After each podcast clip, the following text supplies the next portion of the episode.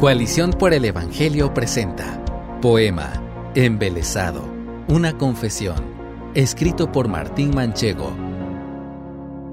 Escondido entre sus textos, resaltados y enmarcados, yace un hombre embelesado con sus libros y pretextos. Día y noche él medita, elabora dichos sabios, dulce miel tienen los labios, aún poemas él recita. Él escucha al anciano y al joven no aconseja, no alimenta a la oveja, pero al sabio da la mano. Su conocimiento es oro, la lectura su pasión, escribir su adicción y una pluma su tesoro. Esta es mi confesión.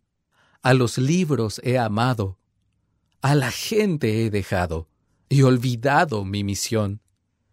Mil preguntas respondí y me cautivó el saber. Doloroso fue entender que la sencillez perdí. ¿Cómo puede suceder que buscando al divino, este corazón cretino aún me pueda corromper? ¿De qué valen los perplejos? ¿De qué vale el amén si mi corazón no ve, porque de él están muy lejos? Latón viejo y resonante, es el docto sin amor, como bosque sin color, o canción sin consonantes. Oh mi Dios perdonador, que abrazas e instruyes, si a este ingrato restituyes, hazle ver tu gran amor.